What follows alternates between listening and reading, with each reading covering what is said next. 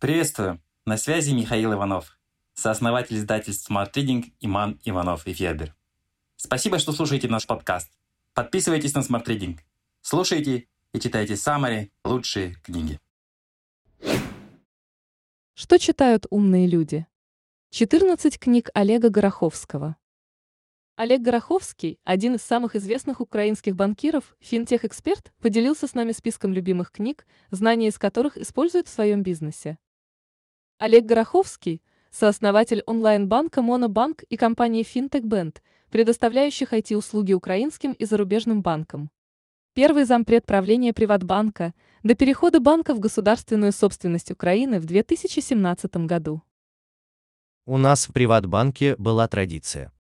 Каждый квартал перед заседанием правления мы обсуждали книги. Выбираем одну, которую сейчас читаем, и потом обсуждаем около часа в формате эссе – на тему, как можно применить идеи книги в работе. Традиция читать и обсуждать книги сохранилась у нас до сих пор. Покажу некоторые фрагменты. Возможно, они и вас вдохновят на то, чтобы читать и пользоваться прочитанным. Лгут все. Что интернет и биг дейта могут сказать нам о нашем истинном я? Сет Стивенс Давидовец. Одна из очень немногих бизнес-книг, которая читается как детектив хорошо заходит к фрикономике и похожим книгам про скрытые или неочевидные связи, которые можно выявить с помощью больших данных. Очень рекомендую. Фрагмент из книги. Недавно три экономиста искали способы предсказать вероятность погашения кредита заемщикам с помощью данных сайта взаимокредитования Prosper. Потенциальные заемщики указывают краткое обоснование необходимости кредита и какое обеспечение они могут предоставить, а потенциальные кредиторы решают, могут ли они предоставить деньги. В целом, около 13% заемщиков не выполняют своих обязательств по кредиту. Оказывается, язык потенциальных заемщиков является сильным прогностическим фактором вероятности возврата ими кредита. Не буду утомлять вас подробными данными этого исследования, отмечу лишь одно открытие. Люди, упоминающие Бога, в два раза чаще не отдают долги, и это один из самых высоких показателей невозврата. Дурная кровь. Обман и тайны одного стартапа Силиконовой долины. Джон Карейру. В книге описывается быстрый взлет и падение компании Terranos, которая предлагала уникальную технологию анализов крови, позволяющую получить данные о сотнях заболеваний буквально по одной капле. Но был один маленький нюанс. Несмотря на капитализацию компании в 9 миллиардов долларов, технология на самом деле не работала.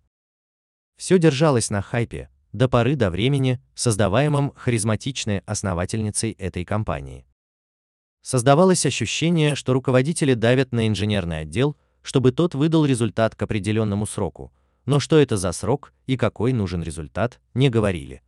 Очевидно было, что они что-то обещали партнерам, но не ясно, что и кому.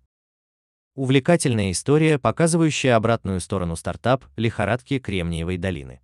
Тот случай, когда модель Fake it till you make it зашла слишком далеко. Проактивное мышление. Как простые вопросы могут круто изменить вашу работу и жизнь.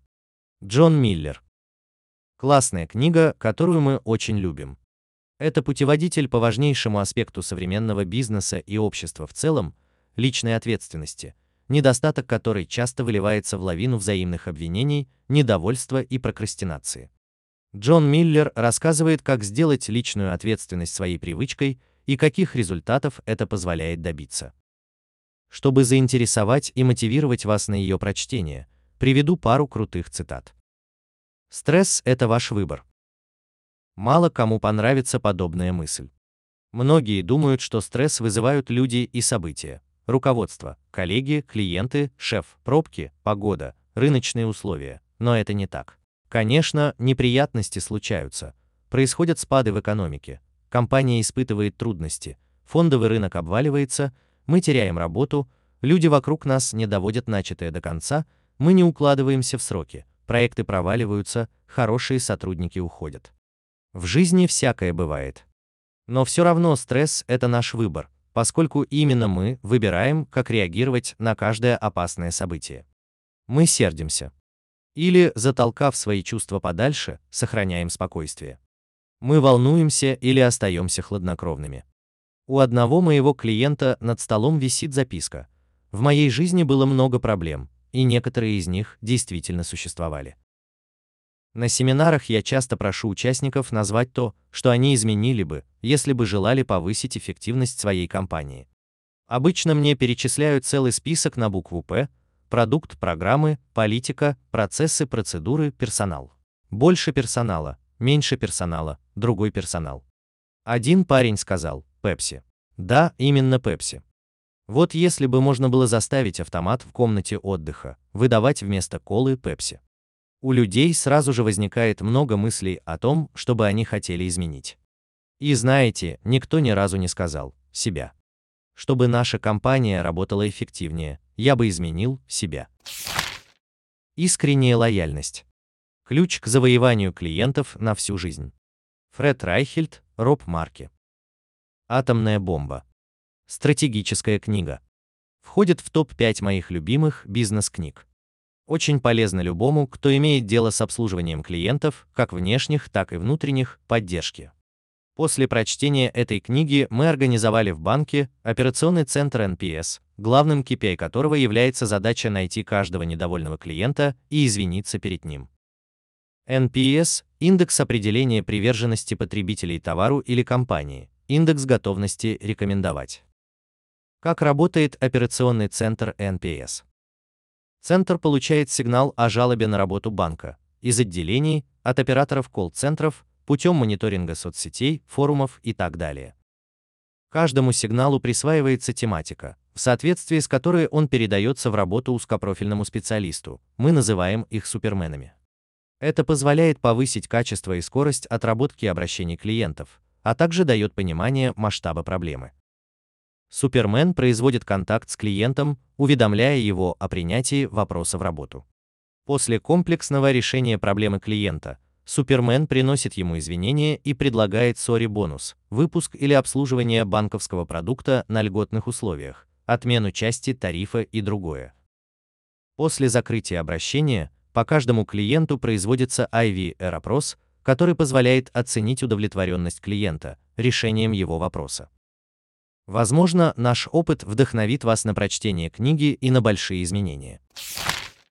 7 навыков высокоэффективных людей. Стивен Кови.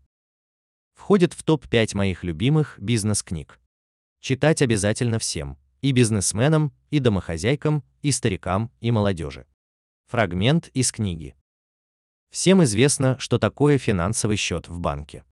Мы делаем свой вклад в банк, чтобы сформировать некий резерв, с которого при необходимости можно снимать средства.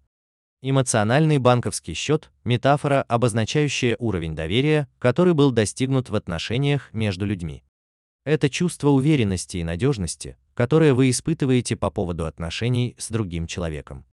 Когда я посредством уважительного, доброго и честного отношения к вам и через выполнение своих обязательств делаю вклад на наш с вами эмоциональный банковский счет – я создаю резерв.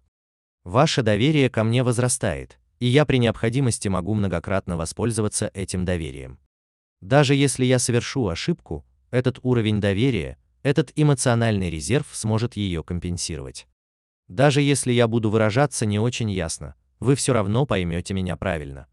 Вы не станете цепляться за мои слова. Когда счет доверия высок, общение протекает легко, быстро и эффективно. Но если мне свойственно проявлять неуважение, быть невежливым, прерывать вас, раздражаться с полоборота, игнорировать вас, судить ваши поступки, злоупотреблять вашим доверием, угрожать вам или строить из себя этакого башка, от которого зависит ваша жизнь, то постепенно мой эмоциональный банковский счет иссякает. Уровень доверия снижается до минимума. Есть ли у меня какая-то возможность для гибкости в этом случае? Никакой. Я иду по минному полю. Я постоянно нахожусь в напряжении. Я все должен помнить. Я занят политикой и обеспечением тыла. В таких условиях существуют многие организации. В таких условиях существуют многие семьи. Если большой резерв доверия не пополняется постоянными вкладами, отношения разрушаются. Помните о том, что быстрые решения – это всего лишь мираж. Создание и налаживание отношений требуют длительного времени. Если, не получив желаемого отклика или благодарности, вы проявите нетерпение, то вы тем самым произведете колоссальное снятие с вашего счета, перечеркивающее все хорошее, что вы успели сделать. Очень трудно быть терпеливым. Быстрых решений действительно не существует. Создание и поддержание отношений – это вклады на долгий срок. Бизнес со скоростью мысли. Билл Гейт. Еще одна книга в топ-5 моих любимых бизнес-книг. Не нуждается в представлении, прочитать ее обязан любой человек, у кого IQ выше 100. В этой книге заложены основы современного управления, которыми мы пользуемся, не задумываясь. А чаще, не задумываясь, не пользуемся. Небольшая цитата. Задача руководителя – создать обстановку, в которой сотрудники смогут проанализировать ситуацию и найти пути решения проблемы. Учиться на ошибках и постоянно улучшать продукт – ключ к успеху любой компании. К сожалению, во многих компаниях нет эффективной связи между отзывами и жалобами клиентов и теми, кто принимает решения. Мои принципы – жизнь и работа. Рэй Далио. Рэй Далио в представлении не нуждается. Я с большим уважением отношусь к тому, что делает этот человек. Важно, что за всеми его решениями и шагами стоят принципы. Еще важнее, что он способен эти принципы транслировать и передать своей команде. Цитата Рэя Далио. «Однажды я получил от коллег список моих сильных и слабых сторон. Я был в шоке, сотрудники Bridgewater жаловались на то, что моя прямота в общении заставляет их чувствовать себя никчемными и некомпетентными. Я задумался о том, что я делаю не так, и осознал, что не все сотрудники разделяют мой основной принцип в общении – быть честным. Более того, те, с кем мы не работали бок о бок, и не подозревали о его существовании. Тогда я понял, что необходимо прописать этот и другие принципы на бумаге. Когда правила едины для всех, чужая прямота воспринимается иначе. Так я решил свою дилемму между потребностью быть честным и желанием видеть своих сотрудников счастливыми. Нейрофитнес. Рахул Джандиал. Тема здорового мозга и хорошего ментального состояния становится для современного человека все более актуальной с каждым днем. Данная книга – отличная пища для размышлений, написанная нейрохирургом. Несколько рандомных фактов. Разделение людей, у которых сильнее или слабее, развито левое или правое полушарие – это миф. Если человеческое тело достигает своей полной зрелости к 20 годам, то мозг ближе к 30. Внимательное дыхание улучшает структуру, физиологию и функцию мозга. Хорошо отдохнувшим чувствуешь себя на второй день отдыха. Иными словами, для этого требуется два дня подряд. У пожилых людей, регулярно питающихся фруктами, овощами и цельнозерновыми продуктами, ниже склонность к депрессии, чем у их одногодков, мало или совсем не употребляющих эти продукты. Физическая активность. Один из абсолютных, наилучших способов поддерживать и даже улучшать когнитивное здоровье. В книге много интересных сведений, рекомендаций и лайфхаков, как улучшить работу мозга и начать вести более здоровый образ жизни – стать счастливее, продуктивнее и работоспособнее. Уникальная культура Netflix. Эрин Мейер, Рид Хастингс. Мы ненавидим прямоту, но жаждем ее. Netflix – компания образец успешной трансформации бизнес-модели. Вырасти из прокатчика DVD-дисков в гиганта развлекательной индустрии в облаке – достойный кейс для изучения. А как во время этой трансформации ковалась корпоративная культура компании, интересно вдвойне. Книга учит, как создавать такие условия, чтобы сотрудники брали на себя ответственность, учились рисковать и использовать неудачи на пользу. Возможность открыто высказаться о наболевшем, вместо того, чтобы перешептываться друг у друга за спиной, неплохо защищает от подковерных интриг и значительно ускоряет рабочий процесс. Чем больше сотрудники слышали о том, что необходимо исправить, тем лучше они справлялись со своими задачами и тем выше становились общие показатели. Рекомендую читать всем коллективам. Жесткий менеджмент. Дэн Кеннеди. Стратегическая книга. Входит в топ-5 моих любимых бизнес-книг. Развеивает многие мифы и открывает глаза на управление персоналом и продажами. Настоятельно рекомендую. Вдохновившись ее прочтением, мы, например, ввели тестирование на полиграфе для всех сотрудников, включая меня. Искусство профессионального полиграфолога – разговорить тестируемого, и не просто понять наличие или отсутствие нарушений с его стороны, а получить информацию о том, как эти нарушения происходят и где есть уязвимость. И сейчас мы накопили огромный опыт в вопросах кадровой безопасности. А вот одно из многочисленных крутых мест этой книги. Допустим, вы пришли в продуктовый магазин кое-что купить. Вы ходите с покупками, садитесь в машину и понимаете, что вам случайно дали сдачу на 8 долларов больше. Пойдете ли вы в магазин вернуть деньги? Почти любой пойдет. А теперь представим, что вы пришли в магазин с двумя сыновьями-шестилетками, у которых давно настал час дневного сна. Вы припарковались далеко от входа, в магазине полно народу.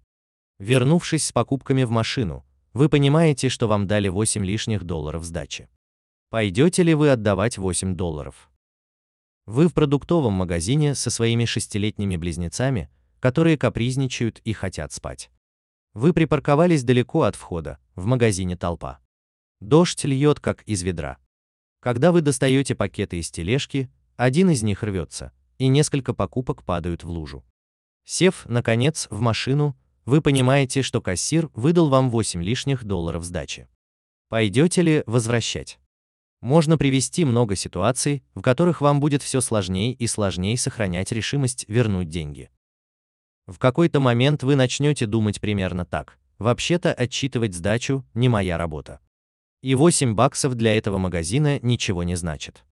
Боже мой, я так много трачу в этом магазине, я у них постоянно покупаю. Не беда, если я не верну эти 8 баксов. Я уверен, что вы считаете себя честным, этичным, высокоморальным человеком. Но в этом примере вы только что украли деньги и оправдали свой поступок, ни на миг не перестав считать себя честным, этичным, высокоморальным, пока я все не испортил. Здесь-то и зарыта собака. Любой из нас найдет способ оправдать свои дурные поступки и не считать себя ни лжецом, ни мошенником, ни вором. Представьте себе, том Питерс.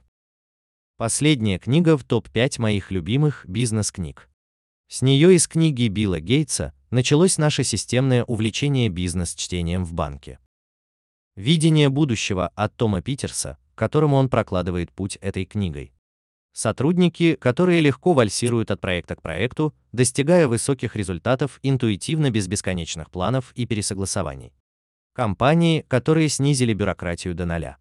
Общество, которое обучает молодежь не видеть границ и рушить прошлое правило, создавая будущее. Управление жизненным циклом корпораций. Ицхак Адизис. Это не книга-инструкция. Она дает почву для размышлений. В какой-то момент, читая ее, становишься философом.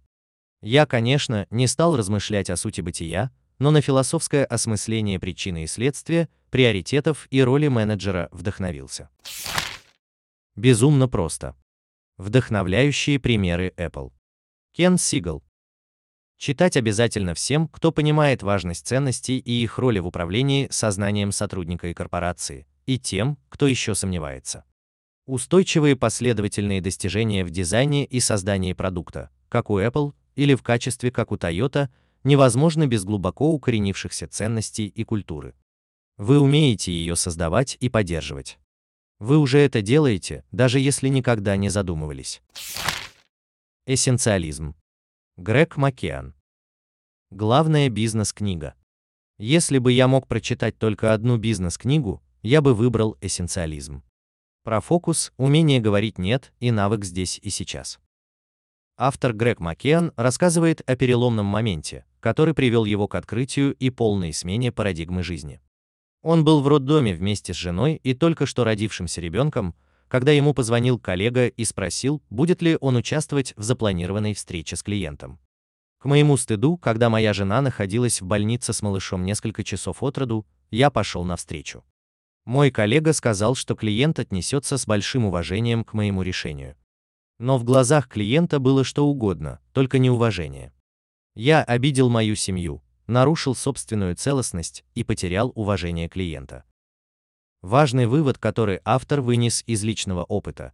Если ты не определишь приоритет своей жизни, кто-то сделает это за тебя. Две мысли автора показались мне интересными для размышлений. Первое. Достигнутый успех часто отвлекает нас от приоритета, который, собственно, к этому успеху и привел. Вторая. У нас так много возможностей и опций, что наша функция выбора регулярно перегружена. Психологи называют это апатией или усталостью решений, которая значимо снижает качество принимаемых нами решений. Цитата из книги. Только когда вы позволите себе перестать стараться сделать все, перестать всем отвечать «да», у вас появится шанс реализовать те вещи, которые по-настоящему имеют значение. Надеюсь, что в ваших руках окажется хотя бы одна книга из этого перечня, которая откроет для вас безграничные возможности обучения и развития с помощью чтения, размышления и обсуждения прочитанного. Smart Reading – саммари на лучшие нон-фикшн книги в текстовом и аудиоформатах. Еженедельное обновление. Подписывайтесь на сайте smartreading.ru.